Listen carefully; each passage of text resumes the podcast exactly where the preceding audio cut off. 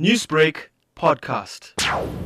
Twitter CEO Jack Dorsey told employees in an email on Tuesday that they would be allowed to work from home indefinitely even after the COVID 19 shutdown ends. Dorsey also said that Twitter offices would not be reopened until September at the earliest.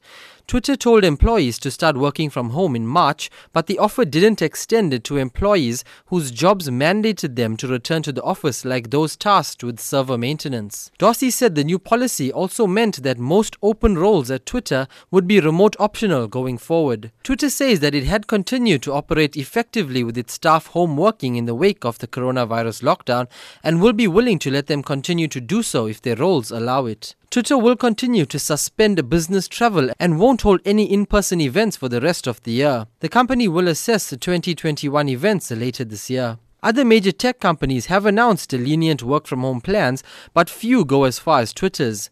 Google, Microsoft, Facebook, and Amazon have told all their employees that they can keep working from home through the fall, even if their offices reopen sooner.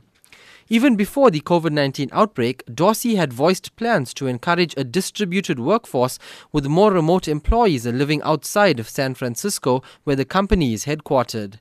I'm Tash Naidoo for Newsbreak.